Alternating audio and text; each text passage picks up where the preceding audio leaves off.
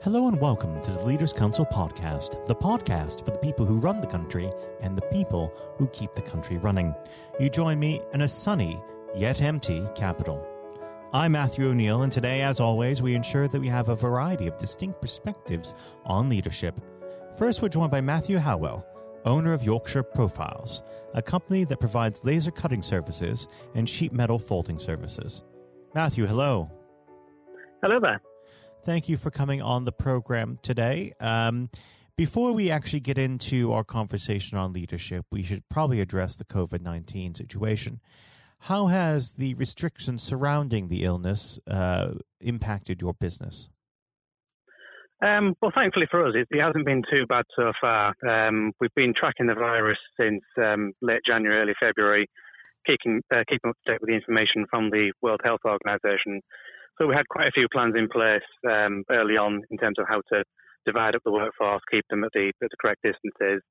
Um, we had uh, a certain stock level of hand sanitizer that we've been free issuing to all employees. Um, so we, have got about 50% of the workforce furloughed, and the other 50% uh, are working hard just to keep the, the important tasks um, going through, especially the NHS work, which we are prioritising. But other than that, yeah, so far we have been um, relatively unaffected. What sort of work are you doing for the NHS? Um, sadly, I think we pulled the short straw because we're doing a lot of work for the um, the mortuaries rather than the, um, the, actual healthcare side of it, which is uh, it's, it, it's saddening, but obviously it, it's still important to, to carry on with. Now, uh, of course, it's going to be uh, sadly needed, uh, probably in ever increasing numbers over the next few weeks. Uh, and we wish you the best of luck with all the work uh, that you're carrying out. Uh, why don't we move on to the subject of leadership? Um, I always like to start this part of the conversation off by asking a very simple question that occasionally has a rather uh, complex answer. What does the word leader mean to you? Uh, a leader to me is, um, well, when I think of the word leadership, I think of a process of uh, guiding a team or a group of people towards a common goal. So when I think of leader, I think a leader is a person who can do that effectively. And how would you describe your personal leadership style? I would say I'm um, very hands-on. Um, I'm always in the in the workshop uh, talking to the employees. Um, I would say I'm very transparent and honest with the workforce. Um, I probably give them far too much information for what they need to know, um, but I do believe in in transparency from a from a leader. Now, of course, a lot of uh, leadership is bound up in uh, dealing with people. And as we both know, people are not infallible. Uh, they have their bad days, they become ill. Uh, sometimes they're not up to scratch. How do you deal with conflict within the workplace? With conflict, I always try and be, um, yeah, I, t- I try and make sure that I'm as objective as I can be. I try and empathize with both parties, um, be a mediator, um, try and get them to, to reach some kind of agreement in between. And yeah, uh, sometimes that's not always possible, and you you do have to just choose a side, and that's when you've got to fall back on your moral compass as such as to, to as to which way to go with it. Now, leadership doesn't come out of thin air. Uh, it's rooted in some sort of experience. Let's go back to the beginning of your career when you first started out your working life. Were there any particular individuals uh, or uh, circumstances that shaped you as you are today? Yeah, I'd, I'd say since um, since I started employment in, in, my teenage years, I've always had uh, a fantastic set of leaders uh, above me. Um, they've always uh, pushed me harder to try and you know get me out of my comfort zones in terms of the work that I was taking on to try and stretch my skills and just push myself harder really. And I'd, I'd say that you know that's led me to where I am today to just just keep pushing those boundaries, just keep stepping outside your comfort zone as to what you can do uh, to, to keep moving forwards. What is the most uh, uncomfortable part of going out of that uh, comfort zone?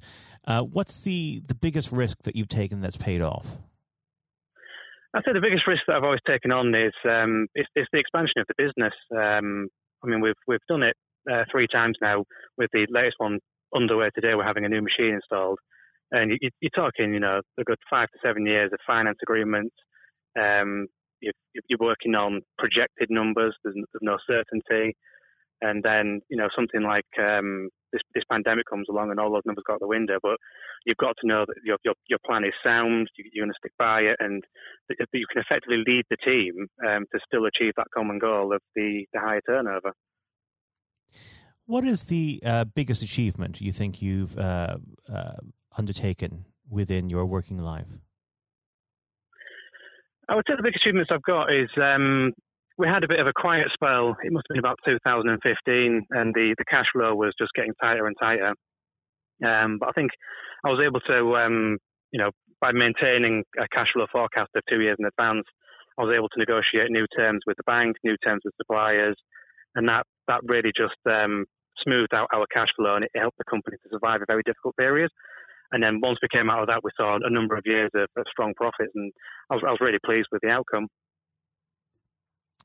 Now, leadership takes many different forms, of course, um, and there are very uh, varied examples uh, across the world of uh, leaders uh, taking risks and uh, making successes of things. What sort of leaders uh, on the stage today inspire you? Uh, to be honest, and it's, it's, probably a risky answer, but I, I think Boris Johnson is uh, is, a, is a strong leader. Um, I mean, politics aside, and in terms of uh, party political politics, is is very good at riling up the manufacturing community. You know, this, this whole backing Britain and getting Britain moving forwards, and you know, pulling things back into the country, such as manufacturing, to, to boost jobs and industry. Mm-hmm. I, I, think he's I think he's he's really good at doing it.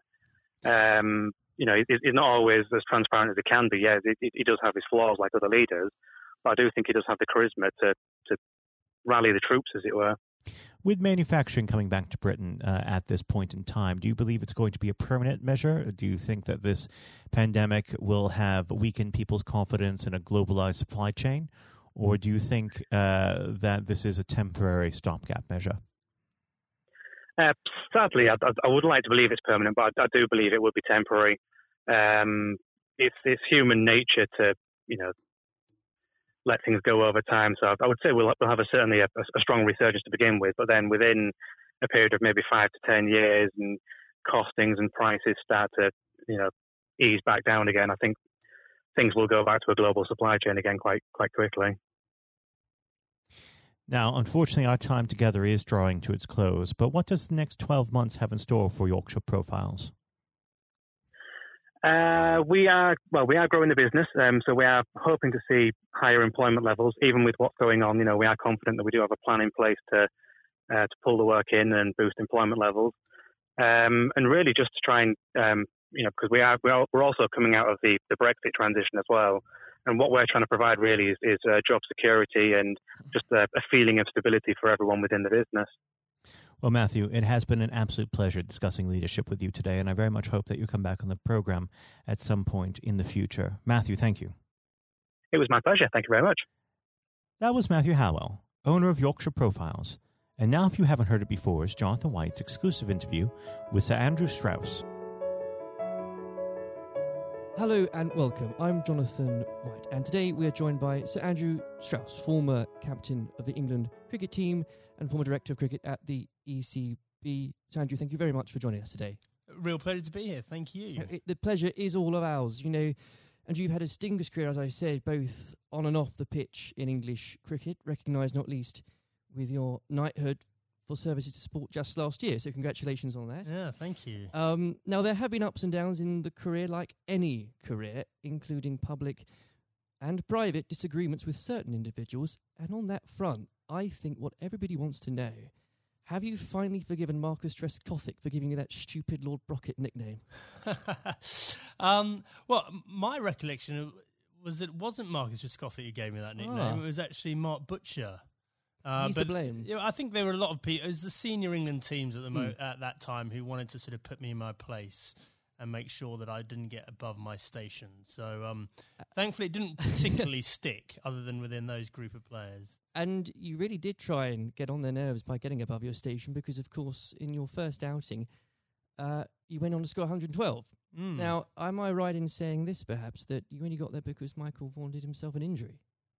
Well, that was the reason I got on the pitch in the yes. first place. Yeah, absolutely. I mean, you know, it's often sort of misunderstood or misjudged the role that luck plays in a in an international career or sporting career. Full stop. And um, you know, I was wait, waiting patiently in the wings mm. for an opportunity, and it didn't really seem like an opportunity was going to come along. And then, you know, I've only got injured in the nets, and there was my chance, and I had to kind of grab it with both hands if I could. And you certainly did. What was it like then to uh, see your name being put up on the Lord's honour board after your first appearance?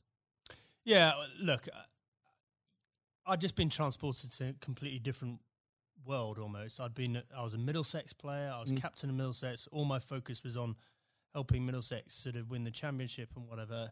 And then a week later, I've scored a Test century, which is something I'd always dreamed out, you know, literally all my life. And then the thought of doing it at Lords in your first Test match. I mean, it was literally the dream. So, and then suddenly I started thinking, wow, hold on, potentially I've got a whole England career ahead of me and everything that entails. So it was a real shock to the system. Um, but I suppose what I was grateful for was that I was rel- relatively old, probably not the right way of putting it, but I was 27 years of age I was pretty comfortable with my own game, and I was also, I think, mature enough to understand um, that this was a great opportunity for me, but not to get carried away with it, which is unfortunately what happens with a lot of younger players. Without a doubt, and I think in those early years of your career, it's so important. I think you'd agree, especially when you're learning from other more experienced people. And this can be true of any field, whether it's sports or politics or business.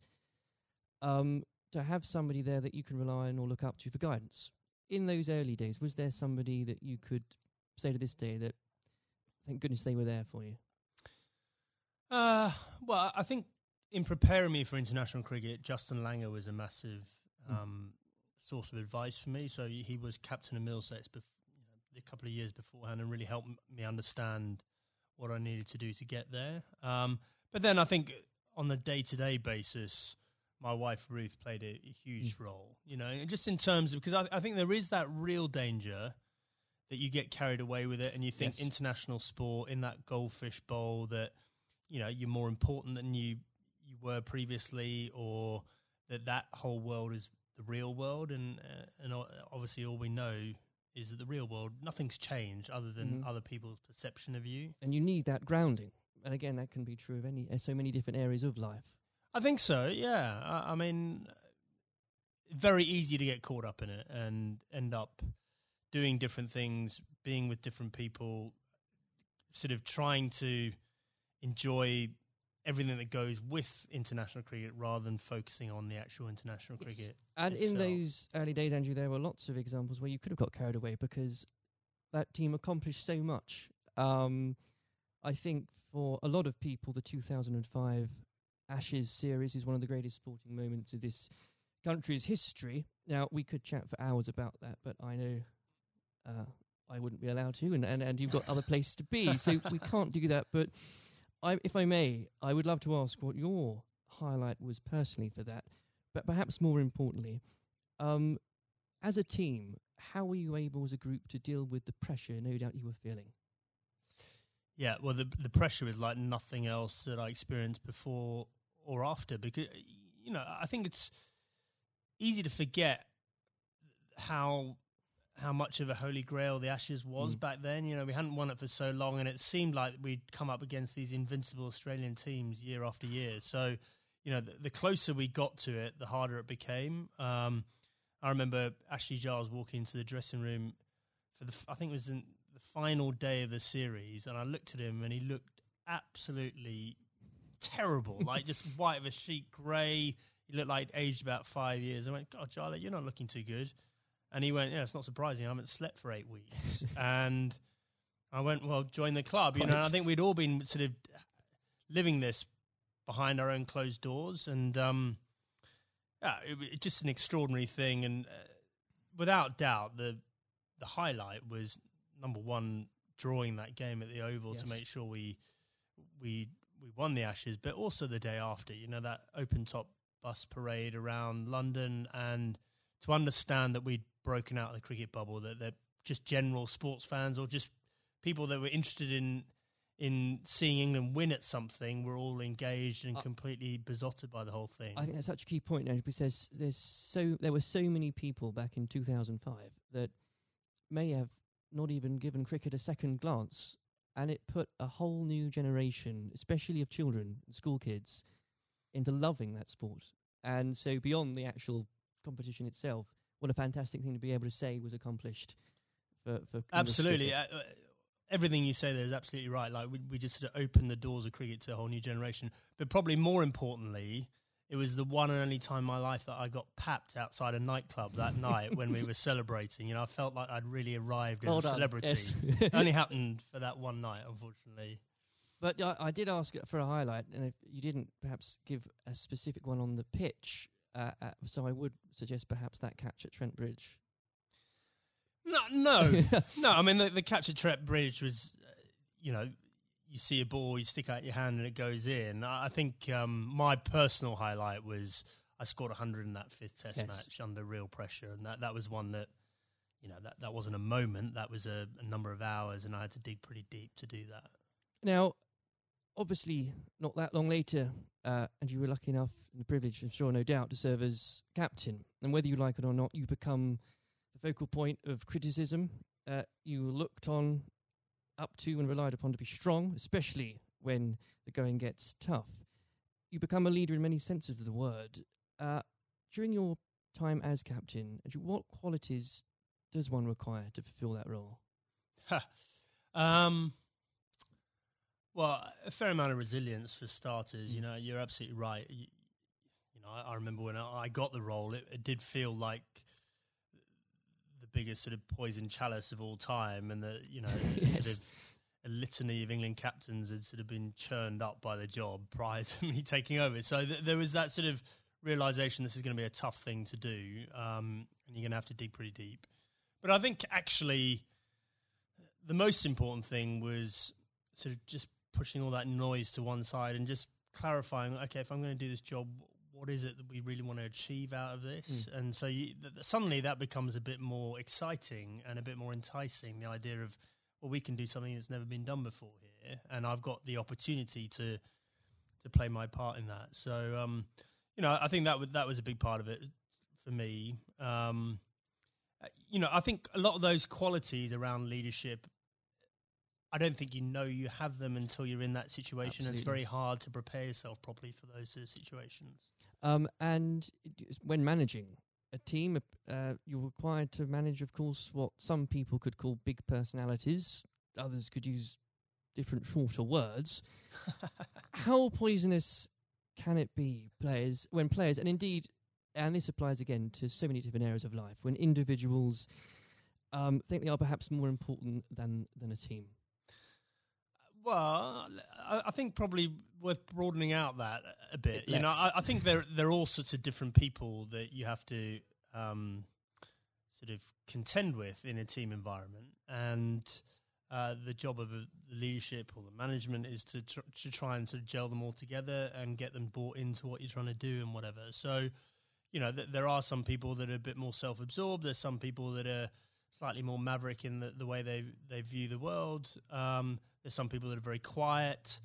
Uh, there's some people that are you know p- perhaps very worried about what might go wrong, and so you've got to try and mm. understand all these people individually and try and get the best out of them. Um, but th- th- yeah, there was definitely a line there for me in terms of um, embracing difference up to the point where someone doing following their agenda was going in a completely different path from the team's agenda. And you know, if and when that happens, that that should be a problem for a leadership. And if it isn't a problem, then you're not doing your but job. Properly. Absolutely. Um, and w- with all that in mind, actually, uh, and perhaps this is a bit of a mean question, but what advice would you give to others in a similar position, leading a team, um, being looked up to? What would be the key advice you'd give to them? and that you couldn't really do without it? Just generally about leading I, I a team. So, yes. Okay. Uh, number one thing about leadership, I'm absolutely certain about this, is that the people you're leading need to know that you care about them. Mm. And if, if they genuinely believe you've got their best interests at heart, they will forgive all sorts of other inadequacies you might have. And I definitely had many.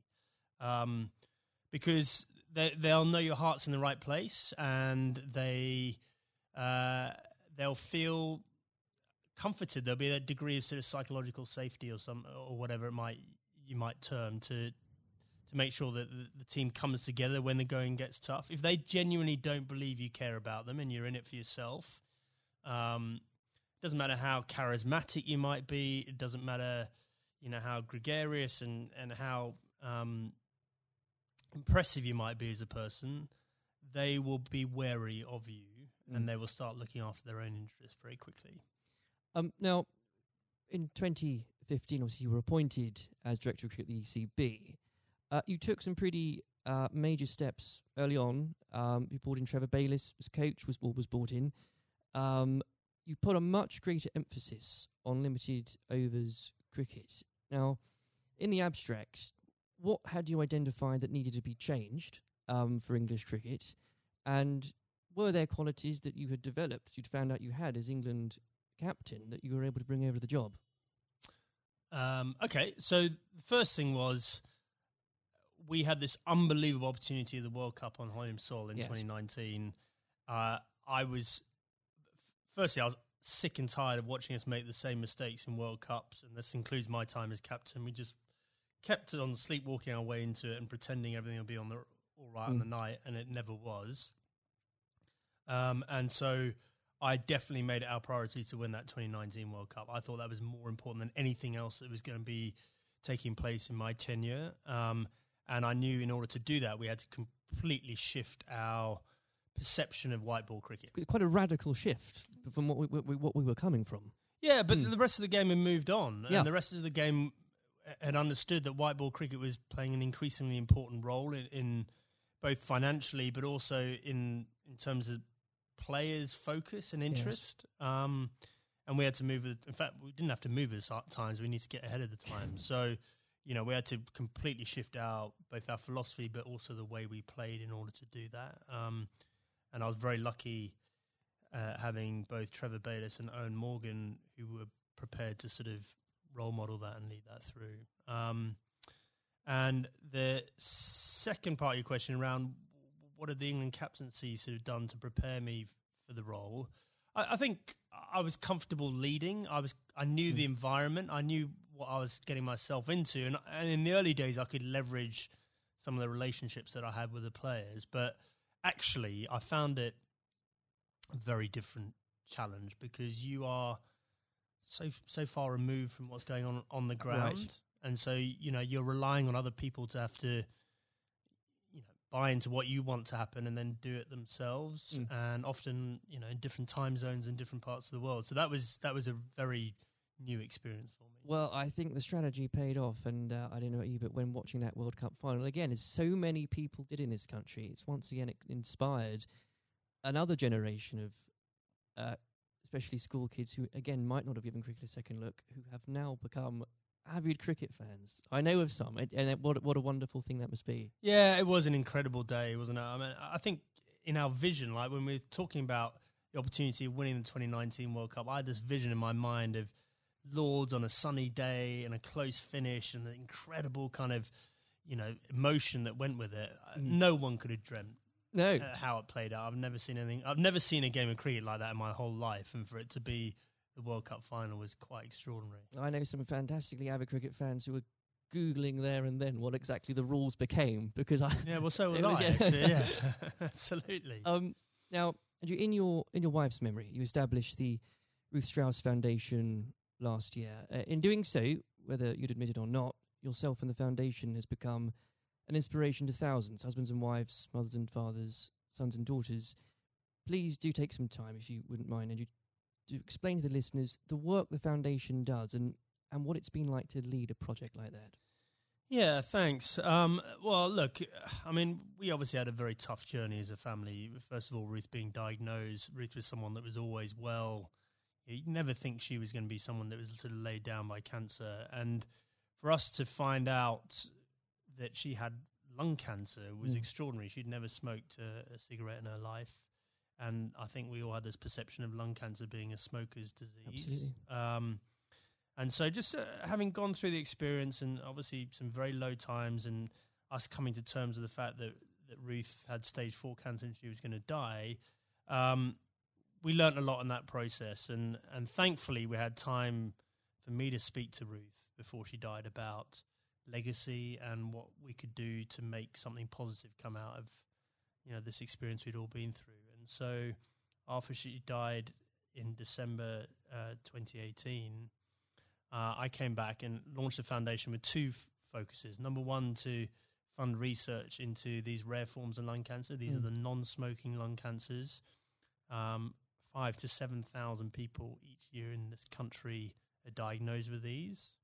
No one knows why they're getting them, um, but they're on the increase, and it's women, young women, that are affected more than men. Extraordinary so, numbers. Yeah, I mean, it, in the list of top ten cancers, it's number eight. Rare forms of lung cancer, number eight. So it's not really rare. It's probably a misnomer, but it's um, yeah, we're really lacking in funding and understanding.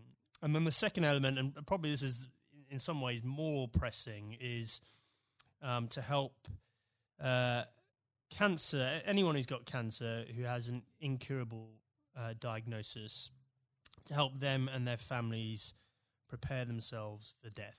Mm. And so, in order to do that, we need to be able to find ways of them having open conversations with each other because if you do this well, it should help the bereavement afterwards if you're well prepared for it. It's not something people like to do. I was very lucky that Ruth wanted to do it. Um, but also, we have to have that debate about about the taboo of death, and yes. you know, effectively how uncomfortable we are talking about it, and certainly how bad we are preparing for it. If you if you think for a moment about antenatal classes before you have your mm. baby, like how we're preparing you for the how your life's going to change, and we do nothing around death, even though we're all going to experience it in one shape, way, shape, or form. And um, you know, we, I think as a society we need to be better than that. We, we've come a long way in so many different areas, and especially around mental health. And we can do better about death. There's no doubt about it. Well, I think the, the foundation is leading the way in breaking taboos on that front because they need to be broken. Um, uh, I know they've got the foundation is going out some events later this year. So if you could tell us about some of those, that would be. Yeah. So the, I mean, we've got a couple of big ones coming up. So uh, the Westminster Mile, which is a, a, very inclusive. If you're thinking about think about a marathon, but just think about just doing a mile of a marathon rather than 26. Sounds ideal. So we've got grandparents, we've got little kids, we've got people pushing prams, so that we're going to get as many people as possible to play their part in that and raise some funds. Um, we've got the Red for Ruth Day at Lords again, so that was an incredible day for us last year. You could, you, whether you were there or not, especially if you were there. I mean to say, but whether it was the photos in the papers the next day, what an extra! I think it was the fifteenth of April, wasn't it? What an extraordinary day, and what an overwhelming day that must have been for you.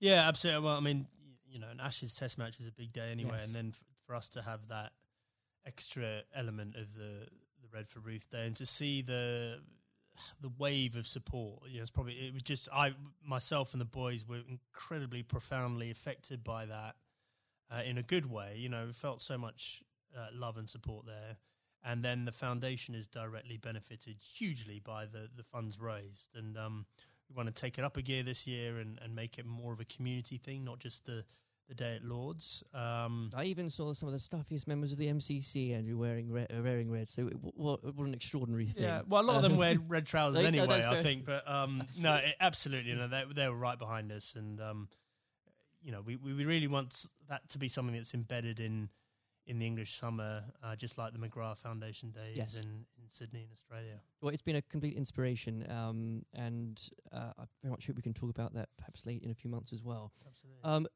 before we go, as I'm conscious of the time, we uh, it's also an exciting year for domestic cricket. Um, not least uh, because of the introduction of the hundred, not without its critics. I should, Andrew, I know you're uh, a big proponent of it. Um, the blast has clearly shown um, that the short form of the game has brought cricket to a new and growing audience, exciting games. Uh, what do you say to those that ask, why do we need the hundred as well? Uh, well, so the hundred is the most important uh, step forward in domestic cricket in this country ever, and the reason for that is that increasingly, well, there's two things. First of all, we need to break out of the cricket bubble. So the blast followers tend to be the same people that follow other cricket, right? And therefore, you know, that's a small audience mm-hmm. and potentially a, a, declining one over time. Even though the blast sales are increasing, uh, we need to break out of that and try and get more general sports fans into cricket. Um, but more importantly, um, just the the way the tournament's set up, and it's one day, one game a day over a six week period. Broadcasters will pay money for that, and therefore, what we're trying to do is re- reduce our reliance on international cricket paying all the bills. If you think about Test cricket and some of the issues around the world, we just can't rely on that money coming in mm. to fund the game. So we need to find another way of doing that. Um, I just think it's going to be an incredible success. I'm so excited about it. I know there are people that are worried about it, but in two or three years' time, um, you know, we're going to have our own uh, short form tournament that will rival the Big Bash, and we'll be moving towards the IPL. And those are you know, those are two enormous events out there, and we can have our own version of that ourselves. I can feel your enthusiasm for it. As a as an Essex fan, I, I'm still stumped as to. I think I'm going to have to choose between either supporting a team based at the Oval or a team based at Lords. And I, I will I'll get over that, but I'll I'll yeah, have to do well, it. surely it's got to be the Lords one, right? Uh, sh- sh- of course. Yeah. um, Sanju, it's been an absolute pleasure discussing that and everything else with you today. Thank you very much. Cheers. This has been the Leaders Council podcast. Thank you for celebrating excellence in leadership with us. I have been your host, Matthew O'Neill. Until next time, goodbye. Thank you for listening to our podcast. The views expressed within the podcast do not reflect the views of the Leaders Council of Great Britain and Northern Ireland, its parent company, or subsidiaries, members of staff, other guests, or any other person therein associated.